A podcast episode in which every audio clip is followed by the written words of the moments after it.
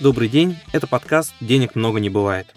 В этом подкасте мы с вами в первую очередь будем говорить о том, как сохранить капитал в это непростое время, а также о том, как заработать на инструментах фондового рынка. Наша главная цель – создать надежный и доходный портфель, на который вы всегда сможете рассчитывать.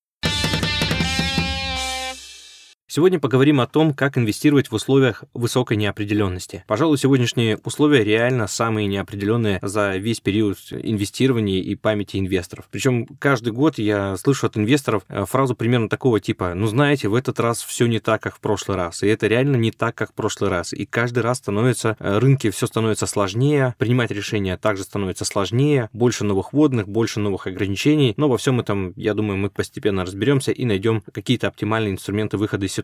Сразу хочу сказать, что я считаю, что нет такого понятия, как правильный способ инвестирования. Есть разные подходы, которые вы можете взять себе на вооружение. Я, например, очень люблю использовать некоторые из них, и вот сегодня в этом подкасте поделюсь с вами нашими практиками, как мы управляем портфелями, как принимаем решения. Опять-таки, если у вас есть какие-то собственные способы, которые зарекомендовали себя на долгосрочной перспективе, пожалуйста, напишите мне о них, я обязательно в них разберусь и напишу и поделюсь, конечно, с вами, с подписчиками, чтобы мы все могли использовать самые лучшие практики.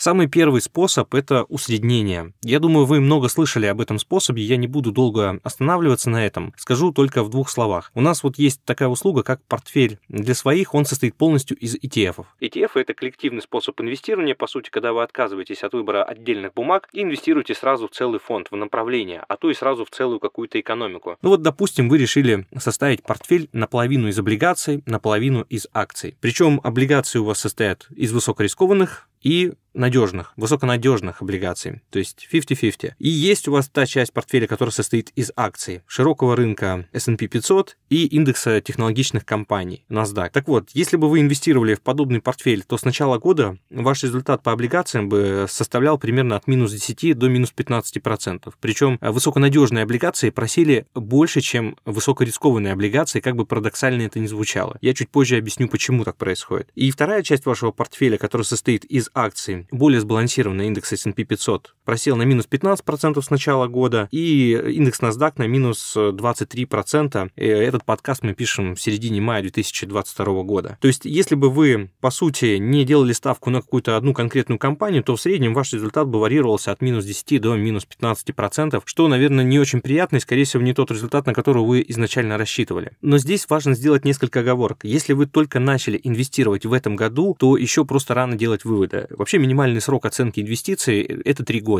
а Баффет вообще рекомендует 5, а то и 10 лет. Конечно, должны быть промежуточные точки, но год – это объективно очень мало. Второй момент, который важно подчеркнуть, стратегия усреднения предполагает, что вы постоянно докупаете активы, которые у вас просели. То есть, если у вас облигации просели на минус 10, а акции просели на минус 20, то ваш баланс, паритет между акциями и облигациями сместился. И в такой ситуации вам нужно докупать те активы, которые упали больше всего. Иными словами, в период падения и неопределенности вы, наоборот, увеличиваете риск, а не избегаете его. И здесь основной механизм, который работает, он на самом деле контринтуитивен, потому что э, в период нестабильности, наоборот, хочется уйти, защититься, продать, э, вообще откреститься, закрыть свой личный кабинет, выйти из инвестиций и ни о чем просто больше не думать, запихать все деньги под матрас, под подушку, в ячейку положить куда угодно, в бетон залить, кто, кто как, кто на что гораст. Кто-то вообще, я знаю, в огороде закапывает деньги или там золотые слитки, но это тоже, конечно, крайности. В общем, идея усреднения заключается в том, что вы э, постепенно докапитализируете те позиции, которые у вас просели. Учитывая, что вы купили индексы, навряд ли они могут обанкротиться, да, точнее скажу так, это практически невозможно с вероятностью 9,99,9%. Чтобы индекс переставал существовать, нужно, чтобы экономика, в принципе, перестала существовать. А это, как вы понимаете, уже абсолютно крайние события, в которых деньги, наверное, уже не будут иметь как такового значения. Основным плюсом данной стратегии является то, что вам не нужно много думать и принимать решения о том, а во что же вам инвестировать. Выбрать вам медицину, выбрать вам кибербезопасность, безопасность э, в качестве направления инвестирования или выбрать, э, не знаю, электронную коммерцию или э, производство коммерческих дронов для доставки товаров и услуг или производство военной техники. Вам не нужно метаться, вам не нужно отслеживать, вы просто инвестируете во все, что называется, и получаете какой-то средний рыночный результат. И Баффет, кстати, как вы знаете, да, в его знаменитом споре обыграл там 90% управляющих, когда предложил им обыграть индекс S&P 500. Обратная сторона медали такого способа инвестирования заключается в том, что вы лишаете себя полностью какого-то удовольствия по принятию инвестиционных решений. Ну, как как же так, как же фильмы про Уолл-стрит, как же фильм «Бойлерная», в общем, где все это удовольствие, созвоны с брокером, а давайте купим, а давайте продадим. В общем, вы лишаете себя удовольствия и много, э, многих часов разговоров э, с вашим брокером. Вот, но это не так плохо, учитывая конечный результат, который вы получаете. Есть, пожалуй, только один небольшой минус у данной стратегии, который заключается в том, что он рассчитан на то, что вы каждый раз и доинвестируете в свой портфель новые средства. С одной стороны, это минус, с другой стороны, это не такая уж и проблема. Здесь, наверное, больше разница заключается в том, в какой ситуации вы находитесь. Если вам 30, 35, 40 лет, и вы еще планируете 15-20 лет работать, поддерживать свои текущие доходы, то вы вполне себе в состоянии там 10, 15, 20, а то и 30% дохода направлять в ваш портфель, таким образом постоянно усредняя результат, и тем более э, вы можете вносить как бы авансом наперед ваши шаги инвестирования делать в периоды там сильных коррекций. Сильных коррекций я имею в виду больше 15-20%, к чему сейчас фондовые рынки в принципе уже и подошли. Конечно, если вам уже 55 лет, то возможность пополнять свежим капиталом э, ваш портфель может быть уже не такой очевидный, может быть не такая возможность, уже может быть доход совершенно не тот, то есть у вас может быть уже накоплен какой-то капитал, и которым вам уже надо распоряжаться. Конечно, его структура будет несколько иной, облигаций в таком портфеле уже должно быть ближе к 80%, я не говорю 100, а вот лучше, чтобы это было на уровне примерно 80 на 20. В такой комбинации вы сохраняете возможность защититься от инфляции и в то же время получать максимальные выплаты из портфеля в виде купонов и дивидендов. Вторая стратегия, которая тоже неплохо работает на рынке, когда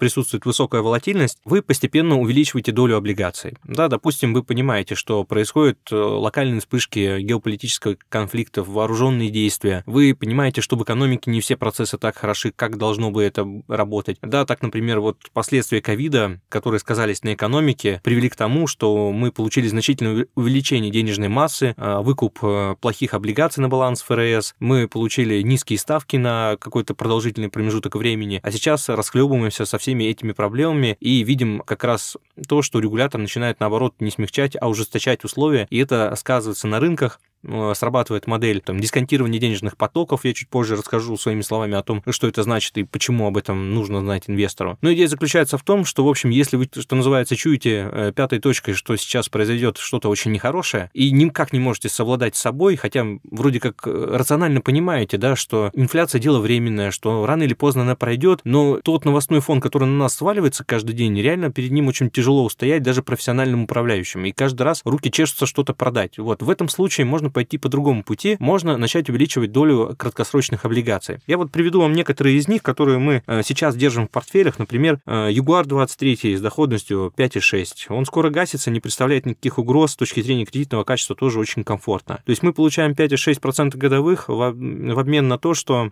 через год у нас стабильно будут ликвидные деньги, если все-таки кризис произойдет, и мы получим реально медвежий рынок на ближайший год, то у нас будут ликвидные деньги для того, чтобы, ну, как минимум, пересидеть бурю с доходностью доходностью 5,6, да, а как максимум вообще откупиться потом на дне какими-то другими активами. Мы также держим чуть более длинные бумаги. Это нефтяные компании с горизонтом погашения 24-26 год погашения. Это Ecopetrol, Pemex, PetroRio, Alliance Resource. Кстати, я бы хотел сразу оговориться, что не воспринимайте вот наименование этих компаний как инвестиционные рекомендации. Все дело в том, что каждая из этих компаний в каждом случае имеет, ну, как бы определенные нюансы при принятии инвестиционных решений. То есть кому-то мы можем э, приобрести эти облигации, кому-то нет. Более того, цены на эти выпуски каждый день меняются, доходности меняются, и здесь, конечно, лучше принимать решение в моменте составления портфеля, а не тогда, когда вы прослушали подкаст, тем более учитывая там временные лаги между записью и тем моментом, когда вы его услышали. Здесь я бы хотел подчеркнуть просто основную логику, что мы получаем, чем наполняем, что сейчас держим в портфелях. То есть мы в основном стараемся держать 24 там не длиннее 26 года. А, желательно, чтобы в бумаге еще была оферта,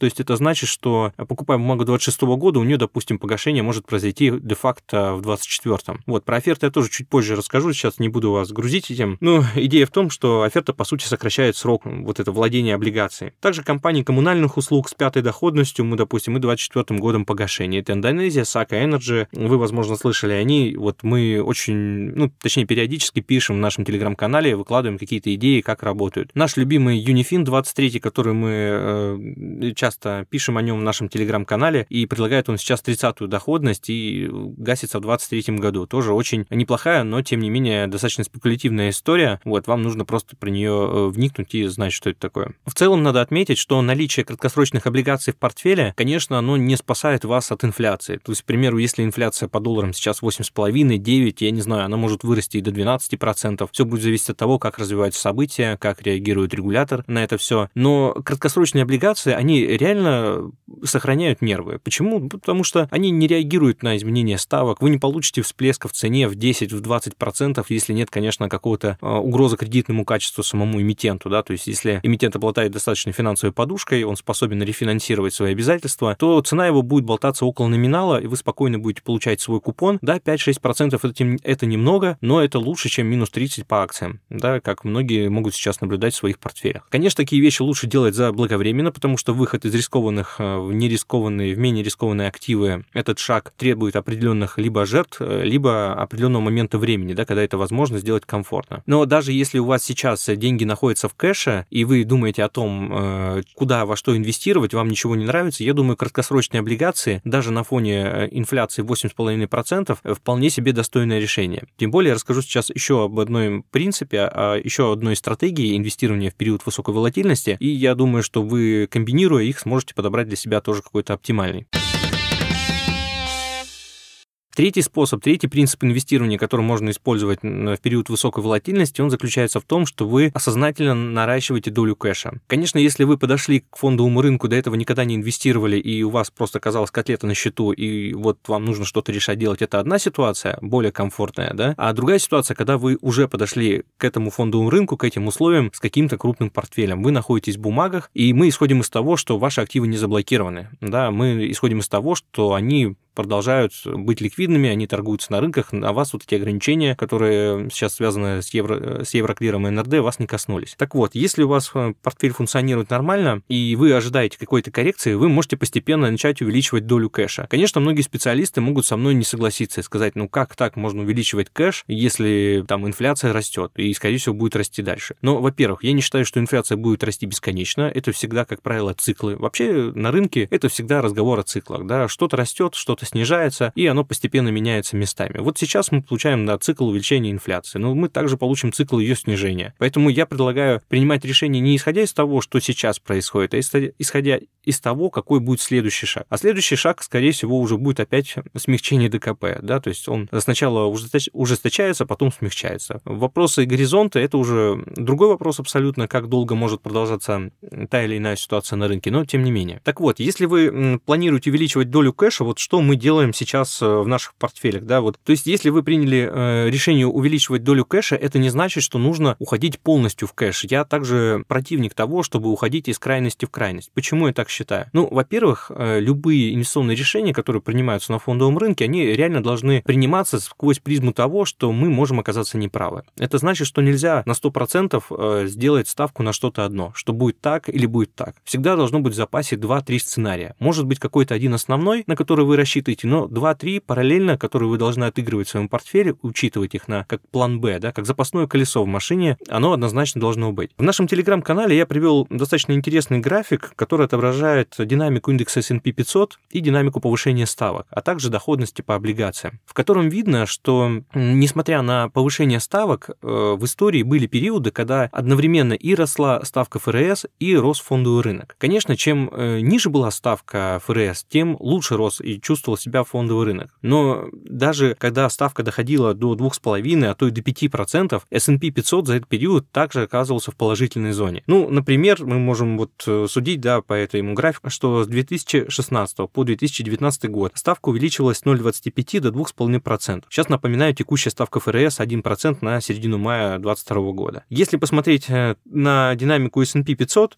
то мы увидим, что индекс прибавил порядка 39%. Согласитесь, это достаточно э, хорошая прибавка к индексу за отведенный период времени. То же самое можем наблюдать за период 2004 по 2007 год. Э, ставка тогда выросла с 1,25 до 5,25, что, конечно, прям бесчеловечно по текущим меркам, но, тем не менее, индекс S&P 500 за три года прибавил порядка 15%. Это, конечно, немного, соглашусь, но, тем не менее, это лучше небольшой плюс, чем хороший минус, как говорится. Поэтому само, сам по себе факт повышения ставок – это еще не повод бежать с фондового рынка, не повод выбрасывать белый флаг. В купе с методикой усреднения, да, вы, возможно, наоборот, примете решение докапитализировать ваш портфель, если обладаете ликвидными дополнительными средствами именно сейчас, когда эта неопределенность достаточно высокая. Есть еще одно такое выражение, когда все ждут рецессию, она, как правило, не наступает. Это вот наблюдение макроэкономистов, которые действительно, там были исследования, и было отмечено, что если все занимают оборонительную позицию, то вот этот вот э, пик и градус накала, он спадает, стратегия большинства участников рынка меняется, и, соответственно, э, сама рецессия и продолжение медвежьего тренда падения фондового рынка не наступает. Такое тоже может быть. Более того,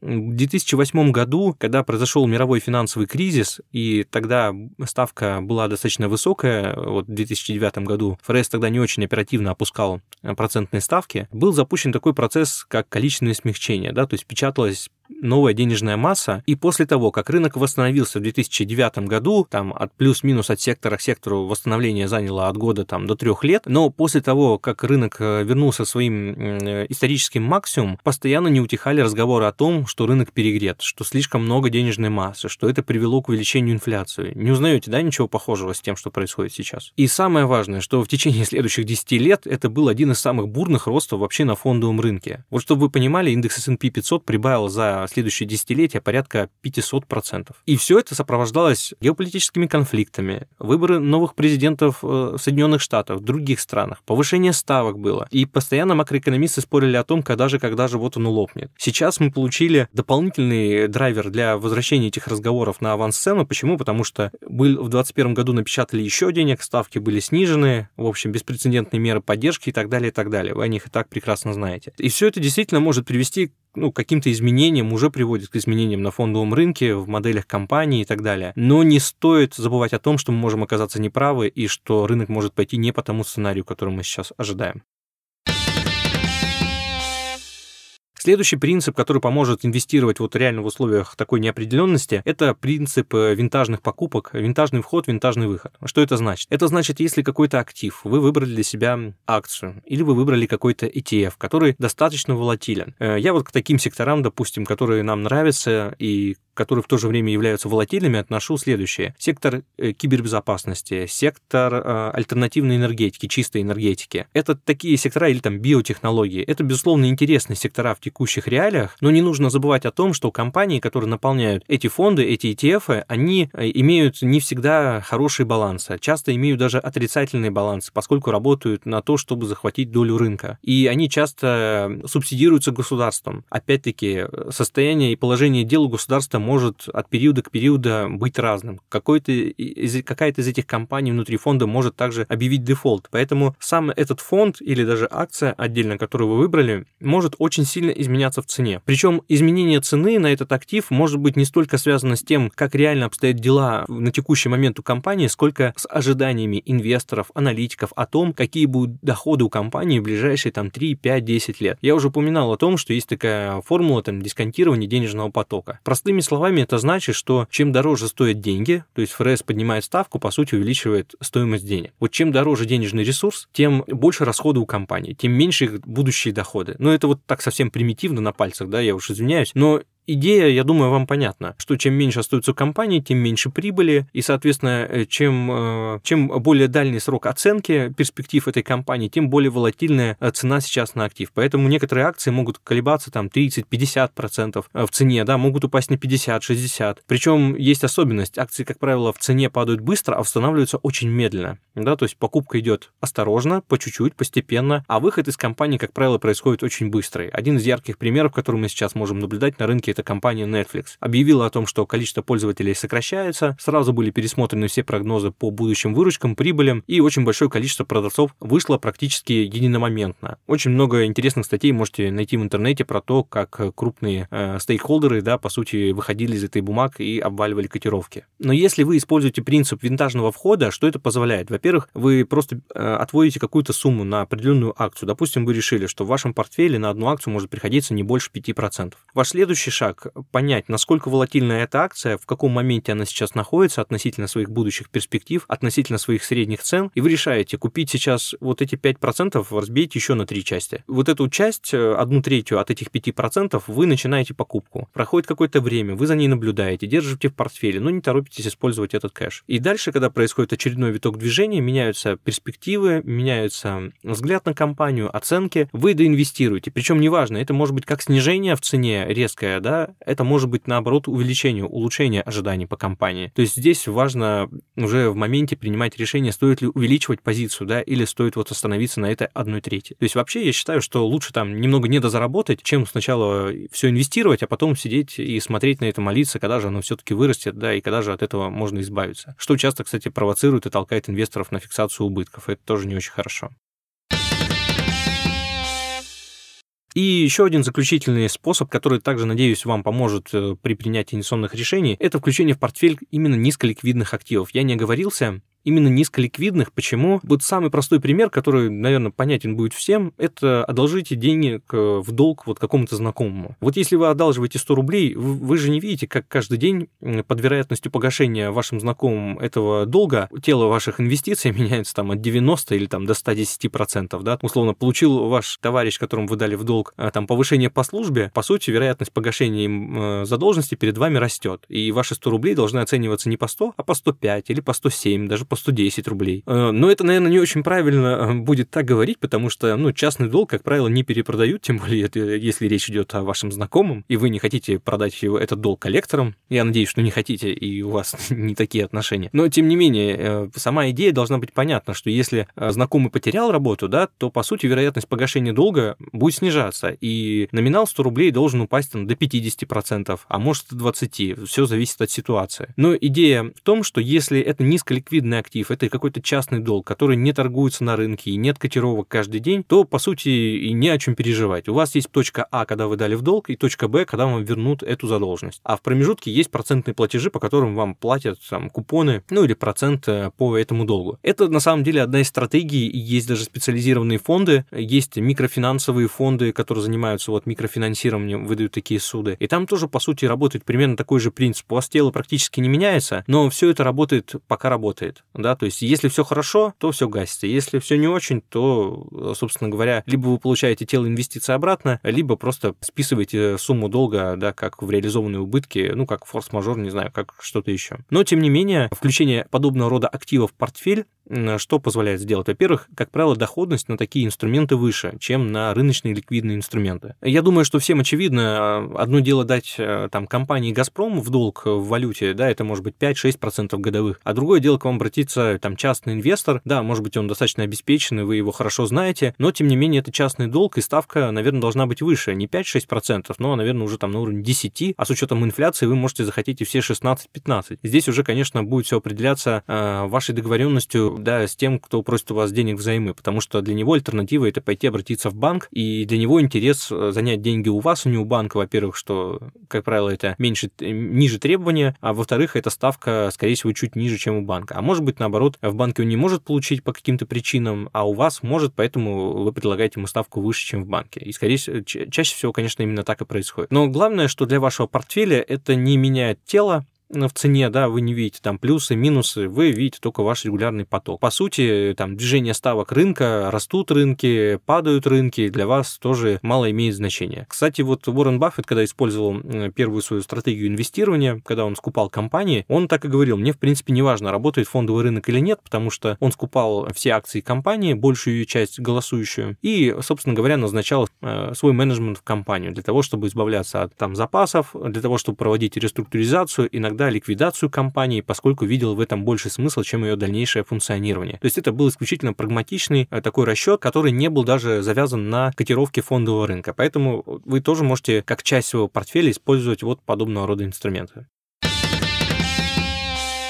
В итоге я хотел бы отметить, что самое главное в портфеле это, конечно, придерживаться диверсификации активов по направлениям. Э, сейчас, учитывая текущую ситуацию, важно учитывать также диверсификацию и по месту хранения бумаг, и по брокерам, которые вы используете. Это должны быть и разные сектора экономики, и разные типы бумаг, и акции, и облигации. Нужно все это включать, комбинировать, а также понимать, э, как вы входите, когда вы входите, какой политики придерживаетесь, какой риск для вас это too much, а что для вас, в принципе, достаточно приемлемо. Какая доходность для вас является оптимальной условиях там неопределенности и так далее, и так далее. Какие риски, там, каких стран вы готовы на себя брать. Но в целом, несмотря на высокую волатильность на рынке, э, я бы не рекомендовал полностью выходить из него. Осторожный вход, да. Небольшое увеличение кэша, коротких облигаций, да. Винтажный вход, винтажный выход, абсолютно. Вот все те принципы, которые я сейчас озвучил, они полностью используются вот мной моей командой при построении портфелей. Поэтому я думаю, что и вам они тоже наверняка будут полезны. И напомню, что если у вас вдруг есть какие-то еще инструменты и э, интересные тактики, пожалуйста, напишите мне о них э, в Телеграм. Я обязательно возьму их на вооружение, разберу, и если они действительно будут интересны, зарекомендуют у себя, то мы будем о них рассказывать в следующих наших выпусках. Еще один важный момент, который также стоит упомянуть, э, несмотря на то, что на рынках сейчас царит полная неразбериха и высокая неопределенность, почему, опять-таки, не стоит выходить с фондового рынка и не стоит отказываться от идеи инвестирования, несмотря на все те проблемы, которые сейчас возникают, по той простой причине, что, как правило, периоды этих высоких неопределенностей как раз высока вероятность приобрести активы по очень интересным ценам. Вот в 2020 году вспомните ситуацию март 2020 год, отмена матчей, вообще закрытие границ, локдауны, полный вообще неясность, что будет дальше, да, как, я не знаю, в фильме «Нулевой пациент» вообще. Казалось, сейчас все закроет, вообще мы все станем зомби, и что тогда делать? Но прошло две недели буквально, и рынки начали расти так, причем выросли еще больше, чем упали, и это произошло очень быстро. И, конечно, та ситуация была ни для кого не знакома. Никто не знал, чего ждать и что делать. И мы каждый раз находимся в условиях, когда мы не знаем, что делать. Ведь волатильность высокая на рынке – это, по сути, индикатор уверенности в завтрашнем дне. Чем выше волатильность, тем меньше уверенности. И, как правило, в этой высокой неуверенности делаются самые лучшие сделки. С вами был Константин Балабушка, официальный инвестиционный советник из реестра ЦБРФ, основатель агентства финансовых консультантов по еврооблигациям SkyBond. Читайте нас в Телеграм, смотрите нас на YouTube, ссылки я оставлю в описании. Присылайте нам также ваши вопросы мне в Телеграм и делитесь своими кейсами. Я обязательно отвечу на них в следующих выпусках, а лучшими практиками поделюсь со всеми подписчиками. Вместе мы найдем выход из любой ситуации.